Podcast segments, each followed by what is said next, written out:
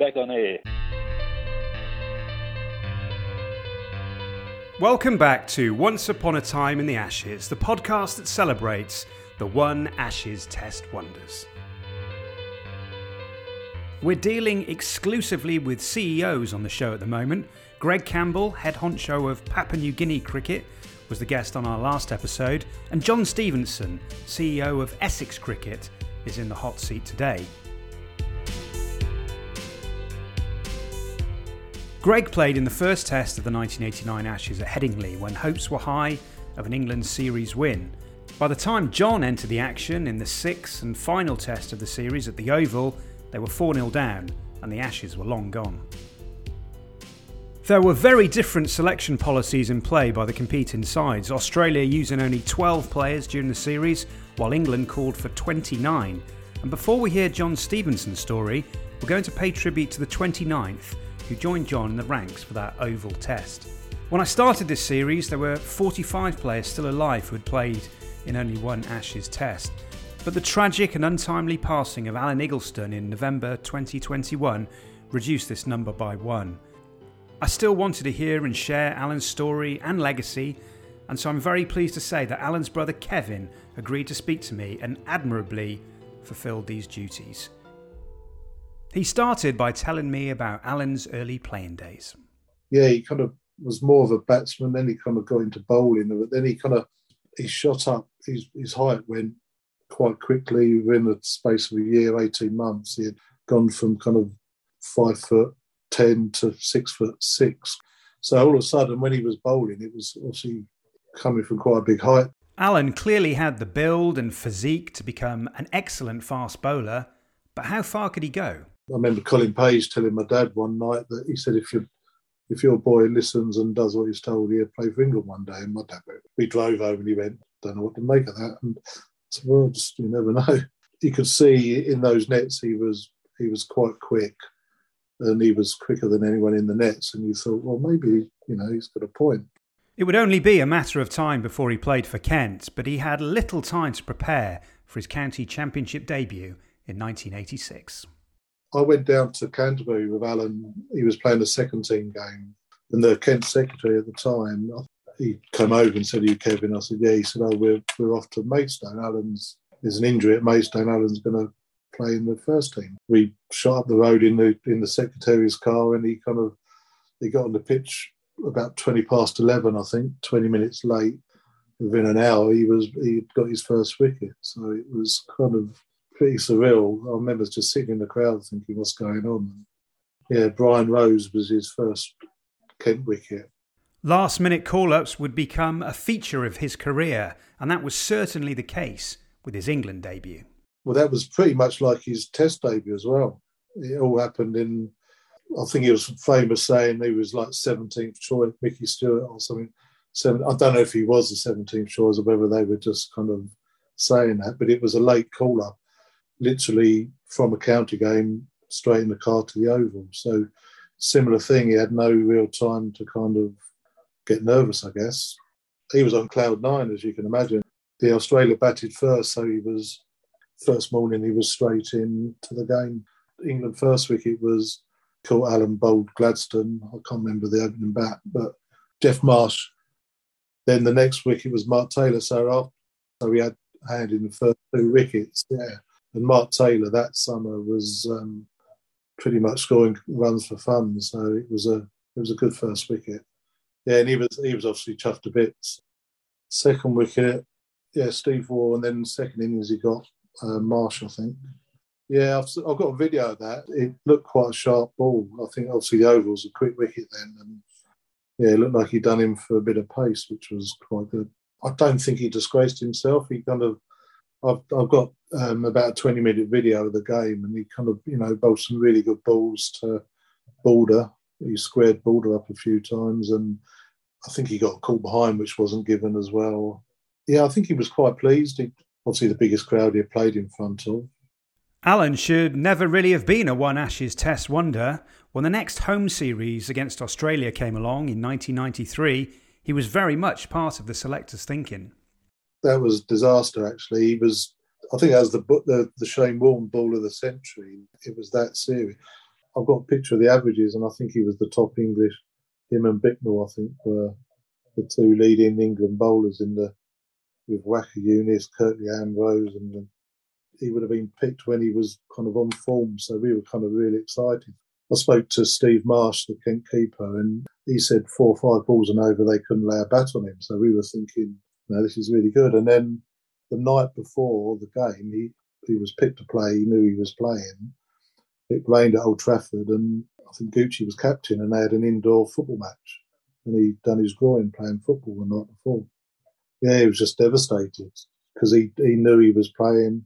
He knew he was bowling well. I think he got picked for the first 3 or 4 test matches all that summer, but he just wasn't fit.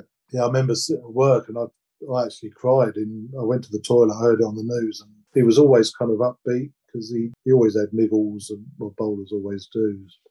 But he was kind of upbeat and thought, you know, I'll be fit for the next one, and you know, it doesn't matter. To me, I thought it was the end of the world. But that injury-ravaged season didn't end his international chances, and he was selected for the winter tour to the West Indies. But yeah, that was pleasing because he was picked for the first 3 matches, never played, and they still kind of wanted him to go in that winter. So they obviously kind of thought quite highly of him at that time. He loved that tour, yeah, really good time. And I think that was Ather's first one as captain as a tour, and they kind of took a bit of a gamble, took, you know, youngsters, and spoke to Mike Atherton, and he said he was one of his favourite tours. Everyone got on, and you know, it was really good, you know, good team spirit up against it, against a good West Indian side. Alan played in the first 2 test matches, both convincing wins for the West Indies, and in all 4 ODIs. Kevin arrived in time for the 4th test at Barbados, and although Alan wasn't in the starting 11, it was the scene of a rare England win, largely thanks to Alex Stewart's century in both innings. But for Kevin, it would prove to be the best of times and the costliest of times. The night it was the hotel, I got done over on the hotel. It cost me $10,000. I stayed at Sandy Lane. Knew this guy who claimed to sell holidays to the rich and famous. And when they cancel, he still has the hotel room. At the time, we paid £500 to go to Barbados for 10 days. We turned up there, didn't know, and it was white Rolls Royce picked us up from the airport, Sandy Lane. Yeah, so we just thought, well, this is quite nice. Didn't think anything of it, and had 10 days there, all inclusive. And I think Ramprakash came down there one day, and because it was a nicer hotel than where they were staying. When there was a Queen and Duke of Edinburgh picture in the hallway, signed photo, they stayed there. Got to the morning of the checkout and the bedside phone was flashing. Picked it up and said, oh, can you come to reception? There's a problem with your bill. And I said, well, shouldn't be because we've already paid. He went, no, nothing's been paid. So we went out there and it was like $10,000 for the bill. And we've got, well, we haven't got it. Yeah, that was a bit of a... One of the guys I was with, he paid it on his American Express card. We kind of got out, and then I remember being in the News of the World. There was a reporter for the Today newspaper who used to live in Western. He said, I can try and sell the story if you kind of try and get some money. Cricket hero's brother in kind of holiday scam or something. I think I got £200. It went a little way to it. But yeah, that was the nightmare. I mean, it was a brilliant experience out there, but yeah, expensive. That tour would prove to be Alan's final one for England, and after a few more seasons for Kent, his health began to take a turn for the worse. 98 was his testimonial, and then he was released that year, yeah. He played minor counties for Berkshire, and that's when he had his first kind of funny turn. Had like a little mini stroke in the changing room, I think, at Berkshire. So, yeah, that was the end of his cricket. So, 1999. A week or so later, he had a fit in his sleep. As soon as you have a fit, you have to have a brain scan. And, yeah, it showed this tumour. And it was smack in the centre of his head, so they couldn't remove it. Went in for a biopsy, and it wasn't a fast-growing one. Although it was quite big, they had it under control for quite a long time. They got a feeling it was such a slow-growing one. So, he could have had it when he was playing. I think for his type of tumour, he's one of the longest survivors in the country, I think. They did say life expectancy of 10 years, and that was 1999. It did have a major turn where it doubled in size, and we thought, that's it, that's the 10 years. So they kind of, in Sheffield, they said, we've got no option now to operate, which they did, but his short-term memory went. His long-term memory was still pretty good. And it was only up until the last 4 or 5 years he had a reasonable quality of life. And it was just the succession of strokes was just kind of taken a bit away every time. So I don't know how he done it. He obviously very mentally strong. He just thought he would beat it. His daughter's 9 now. So that obviously kept him going as well, I think. Alan passed away on the 1st of November 2021. And as you'd expect, the cricketing community was quick to rally round. He was well looked after by the PCA. They put in a chairlift for him. Graham Gooch, through his foundation, donated a mobility scooter, which was really, really nice of him. He had a good day out. During lockdown, the Kent took him to Headingley. It was all behind closed doors, but they opened a box. So I think it was Martin McKay, Dean Headley, Richard Ellison, Matthew Fleming, Steve Marsh took Alan in his wheelchair into the box. And I think Kent made a little presentation for him, but it was all kind of hush-hush because it was in lockdown. So he was well looked after, and Kent were very good with paying for the funeral and stuff through their foundation, which was nice. And no one has been more supportive than Phil Tufnell. Tuffers he's been brilliant. They obviously played against each other, but they came really close in the Caribbean and stayed really good mates. And he comes to all the golf days and does whatever he can. And Alan was best man at his wedding. He said it was embarrassing, but he said he was trying to do a speech, and there's people like Jonathan Ross there and people like that. And he said, you're trying to make people laugh when, there's comedians and all that. Since Alan's death, Kevin and the family have set up Iggy's Fund as a lasting legacy of Alan and to raise funds for brain tumour research. We've raised about over $300,000 for brain tumour just through golf, cricket matches, dances and stuff. And obviously since Alan passed away, we thought, well, what should we do? And then we thought, we'd set a charity up, carry on the legacy and stuff. It's quite expensive, but we're doing it properly, getting a charity number. And the first year we're going to try and aim to get about $20,000 to buy a piece of machinery for brain tumour research. That's kind of our first goal. And then after that, as a committee, we decide where the money's going to go. But it could be that we could sponsor a young cricketer. We've got links with Cape Town still. He played in the township in Cape Town, very underprivileged. So, it could be we could support a club or a player, young cricketer from there. There's talk of us funding a student nurse who's looking into research into brain tumours. So there's lots going on. Yeah, certainly lots going on, and you can find out more at alanigleston.com. A big thank you to Kevin for taking the time to take us through Alan's life and times. We wish him and the family all the very best for the future. OK, let's shift our attention now to Mr. John Stevenson.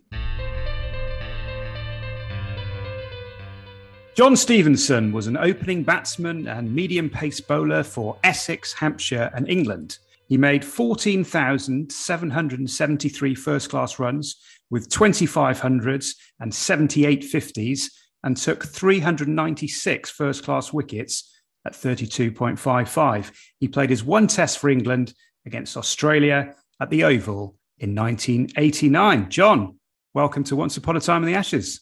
Thank you, Graham. Really good to have you on the show. I just wanted to ask you, first of all, what your first memories of Ashes cricket were. Well, going back to when I was about 7 years old, actually going to a Lord's Test, a 1972 Ashes Test. It's a great memory. Obviously, a lot happened in that Test match. It's a pretty historic match, the Bob Massey game. And then earlier on than that, even listening to the 1970 series from Australia on my radio in my bedroom. At the age of 5 even. So, from a very early age, I was massively into Ashes cricket. And who were the names that really inspired you? Who were your kind of cricketing heroes when you were growing up? Well, then in those days, it was players like John Edrich, Tony Gregg, Ray Illingworth, John Snow, and Alan Knott, Keith Fletcher. Those sort of players really, really resonated with me. particularly Tony Gregg for some reason, I think, as an all-rounder and an England captain in the sort of later on in the mid-70s. Yeah, well, if you don't mind, we'll just have a look at your formative years at Essex. So could you just start by telling us how the opportunity with Essex arose? Well, when I was at school, Essex had a link, a very strong link, actually, with Felsted. They used to come and play a pre-season friendly at Felsted every April, which was really exciting for all of us. They used to bring an Essex first team. And then I kind of got picked up. They started to hear about me with what I was doing at Felsted. And I was invited to winter nets at Essex. And then I gradually made my way through the under-16s, under-19s, and got a contract when I was sort of 18, yes, at back end of 1983. So that was really just working my way through the system, really. But we didn't have all the formal pathways that we have now. It seemed a lot less formal, but equally as not equally as robust, but a good pathway, because they usually picked up whatever talent was there and embedded them in the system. And that those early days of netting with some of my heroes, especially in the winter nets, were massively helpful to my development. Of course, one of those big names was Graham Gooch, and a match that really stood out in the record books was that day against Worcestershire when you put on 214 with Graham Gooch. What do you remember about that match, and how big a stepping stone in your career was that? That was so exciting, because up until that moment, I hadn't really, I mean, I'd got a few runs against New Zealand and I hadn't really established myself in the team in county games. And that was a big week at Southend, fantastic crowd. I think it was a Saturday. So there was a massive crowd there in those days. And we were playing against a really good Worcestershire team, opening with Gooch on a good pitch. You know, I was really very nervous. You know, that was a breakthrough innings, really. I learned so much just from that one innings. Sure. And that was Gooch's first season as captain. Obviously led Essex to the championship. What was he like as a captain? What was he like to bat with? He was a role model. He was so hardworking. I mean, you just had to watch him and learn, because his work ethic was incredible. His run scoring, you know, and also the way he organised his life around cricket was an inspiration. Just to make sure, you know, as with everything in life, if you're organised and you're prepared, you give yourself half a chance. And I think I learned a lot of that from him. And what was it like for you as a junior member of the side? Suddenly you're coming into this very successful side and, you know, you've won the county championship in your first full season. You must have thought you'd really landed on your feet. Well, I had. I really did. And I think it's made me realise that the best time to introduce young players is into a strong team. It gives them a head start. And I was very lucky to be introduced into a successful team, as was Paul Pritchard and Nasser as well, slightly later on. You know, we were all embedded in that sort of success culture, and it rubs off on you. And you secured the title that season at Trent Bridge. What do you remember about the celebrations and, you know, the feeling within the dressing room? Obviously a great feeling to win a championship. However, it felt quite low-key because we only needed a couple of points to win it that day. So the celebrations were slightly muted. I remember seeing recently an interview that Gucci did that day. He was forgiven for thinking that we hadn't won the championship. It was just one of the typical sort of Essex low-key reaction to things in those days. I suppose, you know, we were winning a lot of championships, and one must never tire of it or think it's, you know, take it for granted. But Gucci's reaction that day was understated, let's say. Understated is the word. I've seen that interview, yeah.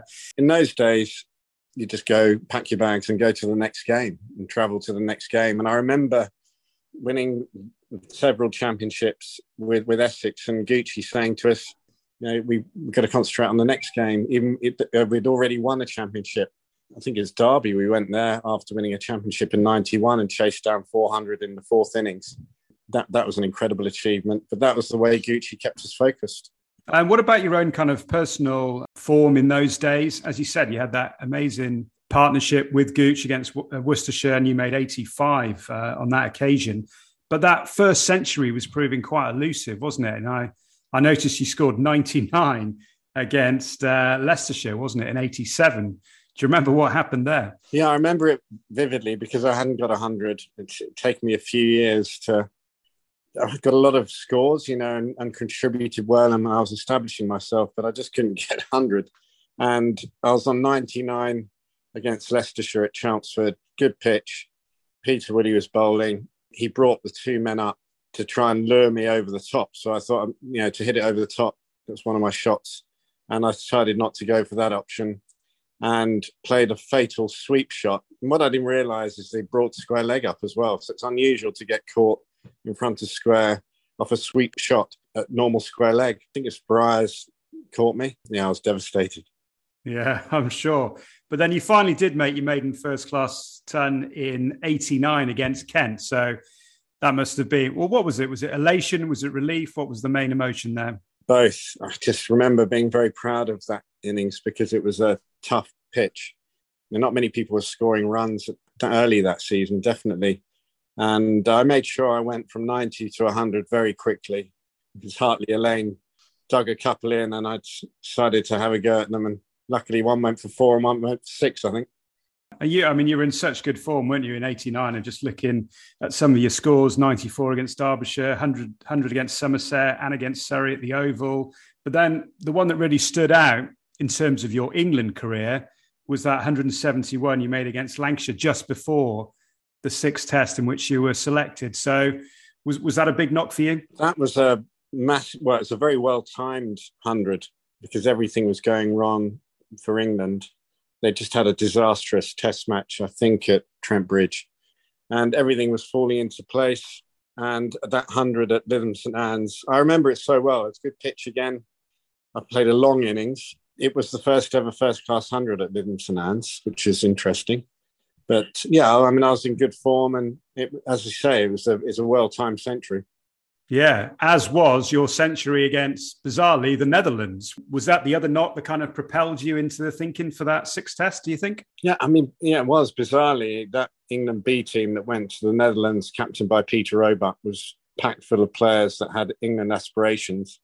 And I managed to get through the 2 days pretty well. Day one, I got 40-odd, gave my wicket away because I don't know, I think we were cruising to victory against the Netherlands and I thought we were going to just really make it an easy job of it. And I thought I'd give someone else a bat, which is silly because we ended up losing and the press was terrible. So the next day I decided to make the most of it, open the batting and got a big 100, which was, as you say, again, very well timed.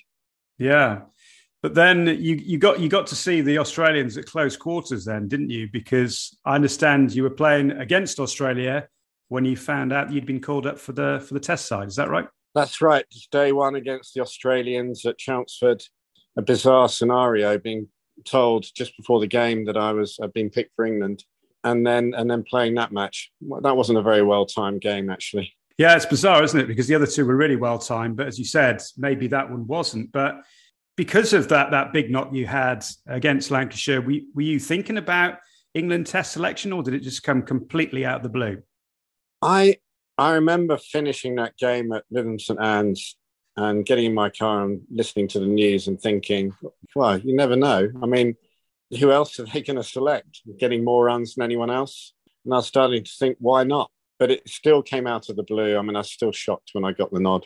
And of course, Alan Igglesden, the late Alan Igglesden, was called up for that test as well. So I think this probably says it all about the selection process that you were the 28th and 29th players called up for that series. I mean, it just seems to be such an erratic process. Would you go along with that? Yeah, I think it was pretty erratic. Lord Ted Dexter was in charge of it all, and he was obviously quite vague and a bit disorganised, I think. Bless him. And I think there's a fair amount of dysfunction with that sort of top team of Gower, Dexter and Mickey Stewart at the time, a various mixture of philosophies. I don't think they're aligned particularly well. Yeah, but, I'll take it. Whatever it was, 28th or 29th player to get selected was a great honour.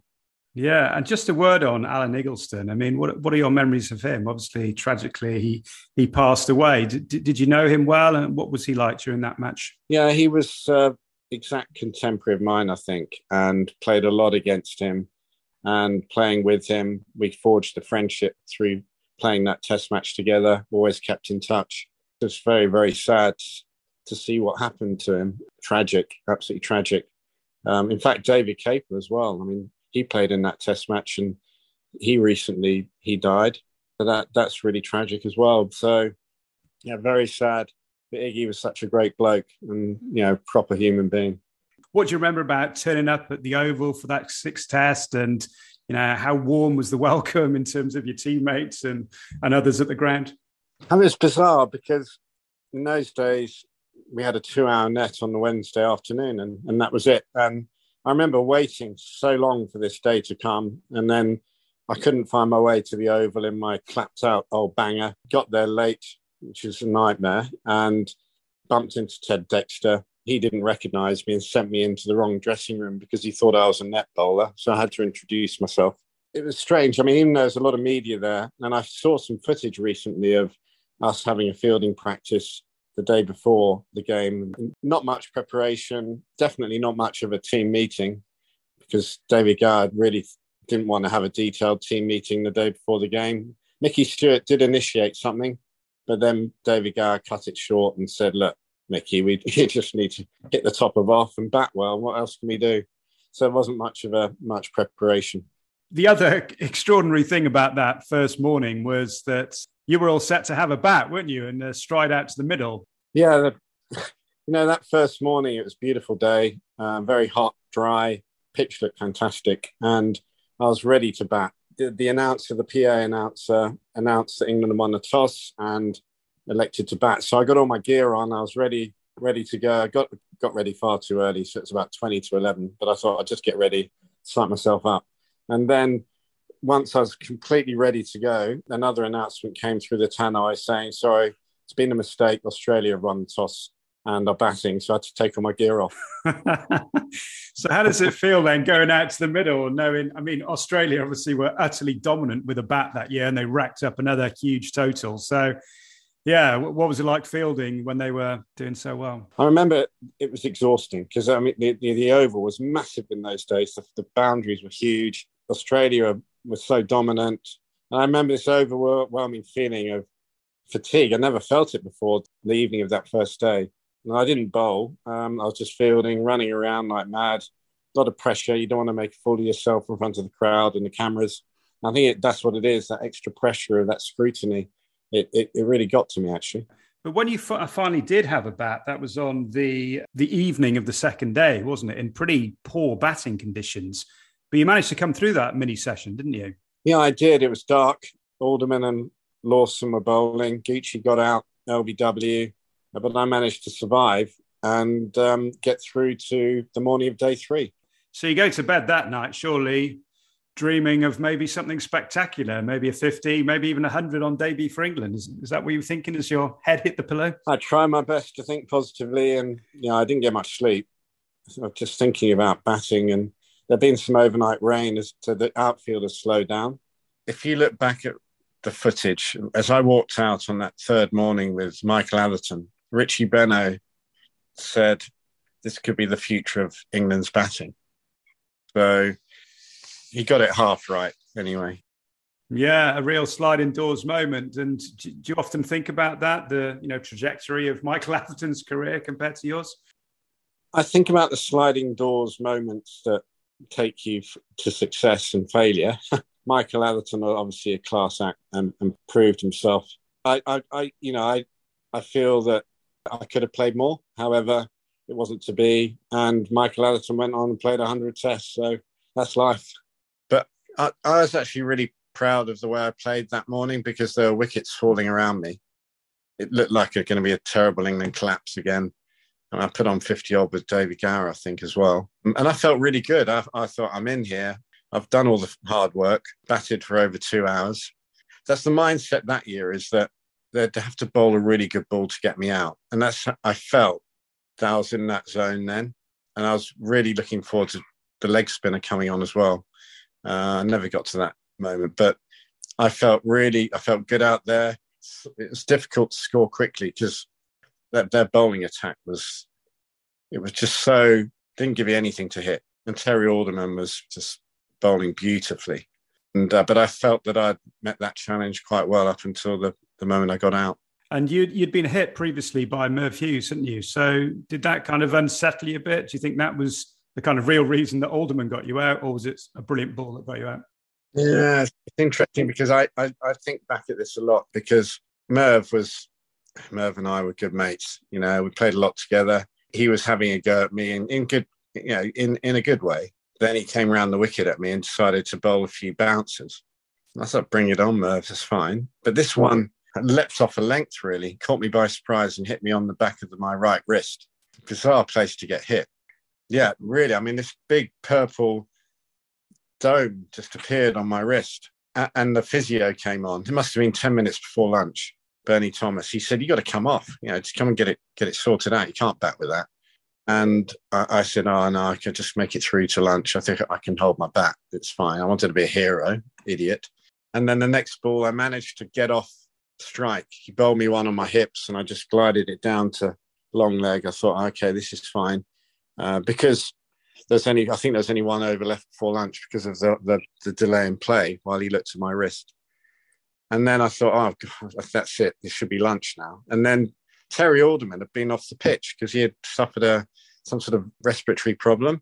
Anyway, he ran back onto the pitch for that last over and Dickie Bird said, OK, let's have one more over before lunch. And I was down Terry Alderman's end to face him. I thought, OK, this is OK. I'll get through this. And they brought in Steve Waugh at slip. He wasn't there before that ball. They brought him in. And this ball's just... No, I can't explain it. I thought it was coming in at me and I thought I've just got to just play it off the back foot and I parried at it and I edged it straight to Steve Waugh. Don't know why I did it. It might have been something to do with my wrist. I was kicking myself because I could have easily come off retired hurt at that moment before, but I wasn't that sort of person. I wasn't that sort of player. I was quite renowned for taking blows and continuing and just battling it out. And that's just my mentality. But the rest is history, really, as they say. The next tour was the one to the West Indies, wasn't it, in the winter, which you didn't get selected for. So that begs the question, what would you have had to have done in that match to get selected? I wonder if you'd got 50, they would have selected you, or would it have had to be in 100? These are the sorts of things, I guess, we'll never know. But you went on the A tour, didn't you, to Zimbabwe. So... did that at least make you think, well, I'm still in the reckoning here. I might not be on the West End, the main tour, but at least I'm part of the setup, as it were. Yeah, definitely. I still felt that I had a chance. There was an obsession in those days about players who could play the short pitch ball because of the fast bowling. We were getting annihilated by the West Indies in those days. And I think there's that picture of me parrying Merv Hughes when he hit me on the wrist, you know, both feet off the ground. And I think that might have caused a perception that maybe I had a weakness against short pitch bowling, which is ludicrous because that was one of my strengths, you know. But that was the national obsession in those days. And they're always looking for players who could play fast short pitch bowling. Was it then bizarre the following summer, 1990, when England were racking up the runs against India to see Gooch and Atherton, particularly Gooch, but both of them making hundreds in that year? Was that quite strange? Particularly since you were batting well as well. Yeah, I was. You know, we were all scoring runs in 1990, but it would have been obviously an opportunity to score runs. I mean, in 1990, I captained England A against India, Edgbaston, got 140-odd not out. I think I was quite close. But I think also, because Gucci was captain of England, I was batting with him a lot. Sometimes you do suffer from being a little bit close to someone who could influence selection. Really? Yeah. Yeah, I think maybe. But, you know, Gucci, I think he rated me, don't get me wrong. But sometimes you also see someone's weaknesses if you spend a lot of time with them. But Gucci and I had some amazing partnerships in 1990. But, you know, there never seemed to be another opportunity. I don't know why other people got established. Just didn't transpire. But I don't have any regrets about that. Yeah. Well, what would be really good to understand is the other two near misses you had in terms of playing for England, particularly the one against Australia. I don't know if you can just recount that story to us when England were touring Australia and you got a call up to the side. What happened there? I was working in a bottle shop on the Gold Coast, one of those drive-through bottle shops. I was playing for the Gold Coast Dolphins in the Brisbane grade competition. I'm doing quite well. And Mickey Stewart somehow managed to contact me on one of my shifts. He said, you've got to get up to Brisbane Grammar. We've got a couple of injuries. Alex Stewart and Alan Lamb are injured. Get in your car come and join the practice at Brisbane Grammar because you're probably going to play tomorrow in the test match. Oh my. So I got straight up there, joined the practice, joined the squad. There was no room in the hotel, so I had to sleep in the manager's sort of team room. And then the next morning, I'll never forget going to the ground. I was convinced I was going to play because there was such an injury cloud over two batsmen.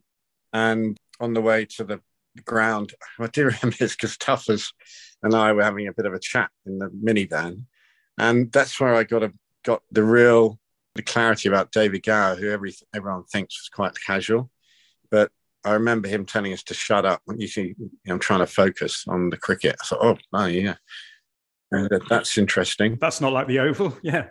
No, I know. But that morning, I was going through the normal rituals one does when you're getting ready to play a test match. But there was a lot of uncertainty. So I was kind of trying to get myself ready, but also help the team get ready with slip catching and hitting catches, and because I was really uncertain as to what was happening. And they didn't make a decision until 20 minutes before the game. So I was thinking, oh, am I playing? Am I playing? Am I playing? And then eventually I was sort of tapped on the shoulder and said that Alec and Lammy think they're fit, so you're going to be 12th man. So that was quite a moment, actually. Do you think they were fit? I think they were. I think Lammy, I remember Lammy getting caught cutting the spinner, Greg Matthews. I think because Gucci was injured, wasn't he? Gooch was injured, yeah. He got that cut, didn't he? It became infected, I think. Yeah, he was injured. So that's why they called me up as well. So, and then I hung around the squad for a while after that, before Hugh Morris came out, because there was a lot of discussion about whether they were going to keep me or bring Hugh Morris out. And then they decided to bring Hugh Morris out. And bizarrely, I replaced him as captain of the England A team to Pakistan, having not been selected. So I got ready to go to Pakistan from Australia. And then they decided at the last moment that actually Hugh Morris was going to go. So they sent him back because Gucci had recovered. So there are all sorts of shenanigans going on there. I mean, what are your thoughts then? Because, you know, you're being treated pretty badly here, aren't you? Are you starting to lose your rag a little bit with the selectors at this point? Well, one thing, you're feeling good because you are involved. You know, you're being thought about. And then I was flummoxed by I wasn't selected for that A tour to Pakistan first place. But then suddenly to replace Hugh Morris as captain, it seemed illogical, but I thought, this is great. It's another opportunity. I'll do whatever I'm told. But I did lose my rag a little bit because I got all the inoculations, vaccines, got myself ready. And Aussie Weekly said, just be ready. It was New Year's Eve. Be ready to go. Get all your bags packed. And then we're going to ring you when we make a decision about Hugh Morris. So I was all ready to go. And then I got the phone call saying, sorry, we've now decided Hugh Morris is going to leave the Australian touring party and he's going to go to Pakistan, so we don't need you anymore. And that's when I thought, okay, that's probably a little bit too much. Yeah, no, absolutely. Because, okay, they may have rung you and said, okay, you're not going to be captain, but can you please join us as one of the batsmen? Because surely if you're good enough to be captain, you're good enough to place in the side. Yeah, it's really ridiculous, actually, now you've said that. Yeah. I mean, you carried on playing for... As I said, you're out in Australia then, but when you came back to the UK, you carried on playing for Essex, carried on scoring runs, and that continued to be a very successful time for Essex, didn't it? Yes, it did. Yeah, those years from 1990 to 92, you know, we were a really good team, winning championships, if not winning, coming second. Why were you such a good side? Was it just because of the calibre of players, or was there something else? Essex have managed it really well. They've managed to bring, as I say, the young players and recruit good overseas players into successful teams. And there was a good transition and handover from the former legends to the new crop. And then there were people like Pringle and Foster who straddled both eras. And obviously Fletch and Gucci were always around to mentor and guide Essex through everything. And we just knew how to win matches. We had a formula of winning festival weeks. You know, we'd get a couple of victories at Ilford, Southend, Colchester, gave us momentum. We just found a way of winning. We found a way of scoring runs, enough runs in a match to win matches. And then back to England, the other near miss was, we get up to 1994 now, and there was the potential for you to play against New Zealand. Yeah, so what happened was in 94... I was bowling a lot by this stage, a lot more than I had been. And there was this whole thing about Headingley, getting right bowlers for Headingley. They didn't really have an all-rounder. I'd been bowling well, getting wickets as well as scoring a few runs. And then Craig White had started appearing on the scene as well. Totally different cricketer to me. I mean, he was a fast bowler who batted down the order. I was a medium-paced bowler. He got wickets in certain conditions, but batted up the order. So, yeah, so what I didn't know is that that first test against New Zealand at Headingley, they'd selected me, but then they haven't told me. But then I'd broken my thumb. Literally, maybe the day they'd done it, they'd selected the team. I broke my thumb in the nets. Michael Kasparovich hit me on the thumb. I couldn't play. So they never told me this. But later on that year, I went to South Africa. What was the year after, actually? And Fred Titmus was at a party in Constantia. And he told me he was on that selection panel and that I'd been picked. Well, that's the first I'd heard of it. No one ever told me that. And I know Ray Illingworth was a great fan of mine for some reason. Don't ask me why. And he wanted me picked when he was involved at that stage. So, yeah, that was interesting. Yeah. More so than almost any of the other people I've spoken to this podcast. There do seem to be a series of cruel jokes being played on you. You know, if you didn't know any better. I don't know. How did you feel that the luck just wasn't with you at certain points when you needed it? Yeah, I'm not a great believer in that. But I suppose when I reflect on it, you know, we had a few unfortunate bits of luck. But I think at the end of the day, Graham, if you get enough, you play a lot of test matches for England. I think if I'd been given more of a chance, I could have given it a really good go. And it's all about being managed well, isn't it? And that being given the confidence to do well and get given a run in the team, which I never had. But there again, you know, maybe I didn't quite do well enough at the right times. There was a moment in 92 when I was doing really well when I thought I should have been picked. I remember Mark Waugh saying to me, because I'd had a miraculous game at Taunton, and he said, geez, they've got to pick him now. You know, so, I remember him saying that. That was quite funny. So there are moments like that that I remember. And then I guess the next question is, since you retired from cricket, then you worked for the MCC for a long time, now you're CEO of Essex Cricket. Did those experiences at the hands of selectors, did they feed into your kind of mentality for your administration and coaching roles? Definitely, because anything in life, you learn from experience. And I'm particularly sensitive to all those areas about making sure players are well looked after, communication is clear, and there's training and development and good pastoral care for players and staff, actually, not just players. I'm passionate about that, training and development especially. So all those things that were lacking on a formal basis when I was playing, I'm very keen on. Now, in my era, the development and training and nurturing was really your players and your colleagues, learning on the field and being reliant on your teammates. Now, you know, obviously you've got a close relationship with your teammates. It's really important that culture is good, but, you know, you're heavily reliant on your coach, your mentors, your sports psychologist, you know, your support staff.